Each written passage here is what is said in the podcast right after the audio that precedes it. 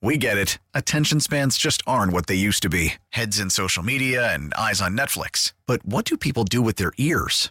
Well, for one, they're listening to audio. Americans spend 4.4 hours with audio every day. Oh, and you want the proof? Well, you just sat through this ad that's now approaching 30 seconds. What could you say to a potential customer in 30 seconds? Let Odyssey put together a media plan tailor made for your unique marketing needs. Advertise with Odyssey. Visit ads.odyssey.com. The top stories from across the New York tri state from the WCBS 880 Newsroom. This is the All Local. The death toll in western New York State has reached 27 as the snow continues to fall. In Watertown, the continuing lake effect snow is likely to follow and fall that is until tomorrow afternoon. To the southwest in Buffalo, victims have been found in their cars and in snowbanks, and the process of digging out from the mountainous drifts is slow going. Governor Hochul has spoken to the president today and has just asked Washington to declare a federal disaster there. Meanwhile, help from closer has already been dispatched from Nassau County.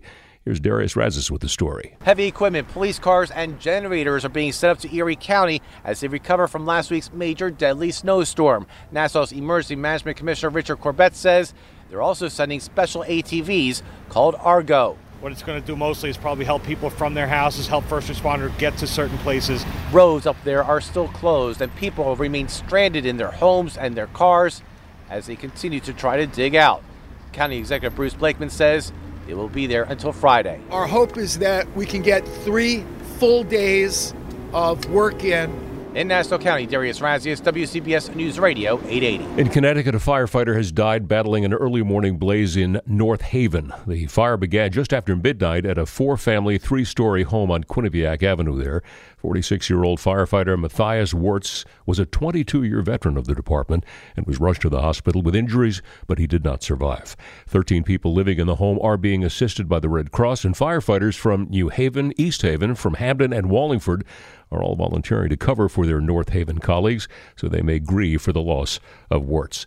Connecticut Governor Ned Lamont has ordered flags to fly at half staff in the honor of the firefighter. Police say that a high profile effort by detectives and patrol officers of the NYPD has led to the arrest of a man wanted for two fatal stabbings and two other knifings. It was Friday morning. A 60 year old pediatrician was found stabbed to death in Marcus Garvey Park in Harlem. Chief of Patrol John Chell says police realized they were looking for the man also responsible for three other stabbings, one of them fatal. We're on a call Christmas Eve, 11 o'clock in the morning, orchestrating a heavy deployment plan. That led to the arrest of 35 year old Roland Codrington, now charged with a doctor's killing, the killing of a man outside a Manhattan bar, and two stabbings in a Bronx bar. Police Commissioner Keechant Sewell. The women and men of the NYPD have once again shown their resolve to bring to justice a perpetrator and stop a crime pattern. At police headquarters, Roger Stern, WCBS News Radio 880. Mm, as for a motive, police say they believe the suspect got into disputes with two of his homicide victims. It was about a hundred years ago that Brooklyn bank robber Willie Sutton began his 40 year career. And asked why he robbed the banks, he said, because that's where the money is. Well, now, according to the Post, the city's trendiest and most tourist friendly neighborhoods are the targets these days of brazen thieves, like a guy who walked into an art shop on West 10th Street in the West Village and took a painting right off the wall. The clerk chased him down the sidewalk but lost the tug of war when she feared that he'd strike her with the frame. Overall, grand larcenies, those are classified of a loss of at least $1,000, have jumped as much as 60%, with neighborhoods like Gramercy and tourist destinations like Times Square being particularly hard hit.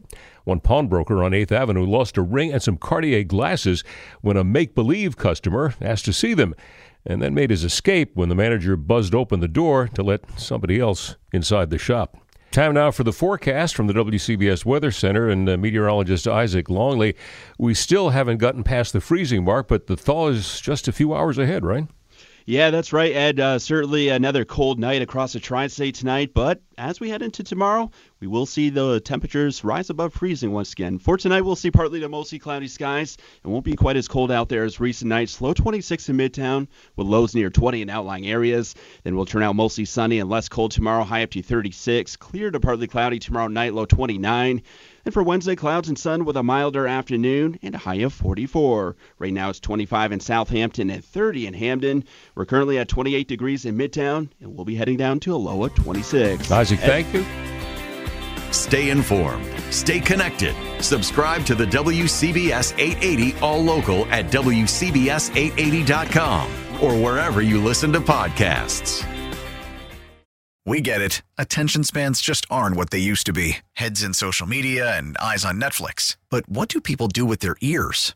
Well, for one, they're listening to audio. Americans spend 4.4 hours with audio every day. Oh, and you want the proof? Well, you just sat through this ad that's now approaching 30 seconds. What could you say to a potential customer in 30 seconds? Let Odyssey put together a media plan tailor made for your unique marketing needs. Advertise with Odyssey. Visit ads.odyssey.com.